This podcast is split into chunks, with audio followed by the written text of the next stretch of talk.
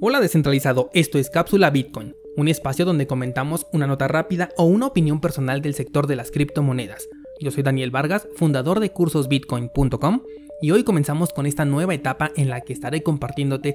un episodio ligero, ya sabes, este formato de mini podcast, de ahí el nombre de Cápsula Bitcoin y que vas a poder escuchar los días martes, miércoles, jueves y viernes. Así que ven, acompáñame, vamos a descentralizarlo.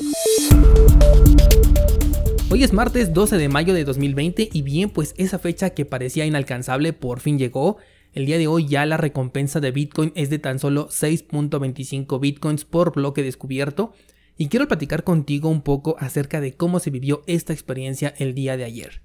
En lo personal es mi primer halving y estoy seguro de que también el de muchos de ustedes, incluso algunos apenas comienzan a conocer el sector y ya vivieron su primer halving, algo muy afortunado sinceramente. La verdad no me esperaba esta clase de sensación y sobre todo de apoyo de la comunidad cripto, sobre todo porque ahora que la gran mayoría estamos en casa por temas del pangolín, Creo que fue un momento perfecto ya que muchos pudieron estar presentes en este momento exacto, ser parte de este gran momento y esto es algo que magnificó la potencia del evento porque en condiciones normales la gran mayoría probablemente se hubiera encontrado en la oficina a la hora en que ocurrió y solamente se hubiera dado, eh, le hubiera dado seguimiento probablemente a través de las redes sociales, en especial en Twitter, que es una de las redes sociales más importantes en terreno cripto. Con respecto a la hora en la que ocurrió, por cierto, varios me preguntaron que por qué dije en el episodio de ayer que iba a ocurrir a las 4 de la tarde hora de México aproximadamente. Y es que como saben, no se puede predecir con exactitud el momento en el que va a ocurrir un halving, porque depende de la velocidad con la que se mina un bloque y lo que pasó es que al parecer aprovechando la dificultad actual y la recompensa, los mineros se pusieron a trabajar a tope, con lo que los bloques se minaron en un menor tiempo. Estábamos viendo bloques que se minaban en 3-4 minutos. Esto es completamente normal, no es que se haya eh, roto alguna parte del código, y de hecho es lo que genera que la dificultad se modifique cada determinado tiempo. Esta dificultad se ajusta aproximadamente cada dos semanas de acuerdo al número de mineros o el número de potencia de minado que hay en ese momento ejecutándose. Entonces en ese momento se aprovechó esa dificultad, se aprovechó eh, los últimos bloques que podían dar un 12.5 eh, bitcoins como recompensa y bueno fue por ello que el halving se adelantó bastante. De hecho, cuando estaba grabando el episodio del halving, el, del día de ayer, faltaban todavía 16 horas y en realidad el halving ocurrió en tan solo 13 horas después de que yo estaba eh, diciéndoles que faltaban 16 horas.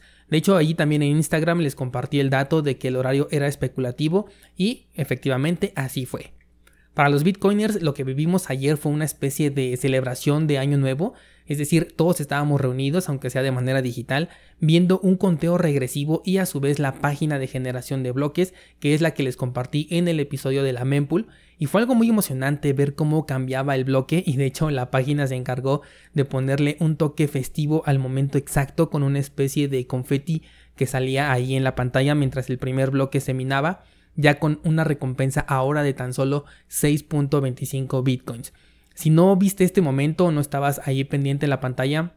lo puse como historia destacada en mi cuenta de Instagram. Tienes el enlace a mi cuenta aquí en las notas de este programa. Y ahí puedes ver tanto el conteo como el cambio del bloque en tiempo real, porque por supuesto que lo grabé, ya que para nosotros los entusiastas cripto, este es un evento importante que sin duda va a quedar marcado y de hecho por ahí ya vi una, unas playeras de yo viví el tercer halving de Bitcoin, tienen esta frase allí impresa, me parecen de lo más divertidas y probablemente me mande a hacer una porque eh, es un evento que la verdad sí me generó bastante emoción. Pero la comunidad Bitcoin fue lo que más me impresionó, cómo fue que dentro de algunos grupos a los que pertenezco, eh, grupos de obviamente del sector de las criptomonedas, se felicitaban los unos a los otros al mero estilo del feliz año nuevo, pero en esta ocasión diciendo feliz halving compañeros. Un ambiente emotivo. La verdad es que desde el punto de vista de una comunidad unida por un interés en común, esto yo nunca lo había vivido. O sea, yo soy alguien que disfruta de seguir eventos de presentaciones de, por ejemplo, nuevos dispositivos electrónicos, nuevas consolas de videojuegos, pero en esta ocasión con Bitcoin la cosa fue completamente distinto porque todos estaban felices, todos publicaban sus capturas de pantalla, incluso algunos youtubers del sector hicieron episodios especiales al respecto. Y vaya, para los que estamos dentro, definitivamente fue algo sin precedentes, sobre todo porque la adopción hoy en día es mucho más grande de lo que fue en 2016 y no se diga en 2012. Hablo de estos dos años porque fue cuando eh, sucedieron los primeros dos halvings Entonces me atrevo a pensar que esta celebración fue la más emotiva, probablemente en importancia no llegue a superar a la primera vez que hubo una reducción en la recompensa, pero en cuanto a la celebración detrás de cada monitor, considero que esta vez fue como lo expuse en Instagram, algo épico e histórico de lo que fuimos parte. Y qué más, otra cosa que me preguntaron es que en el episodio de ayer dije que nadie puede hacer que se reciban más bitcoins por cada bloque,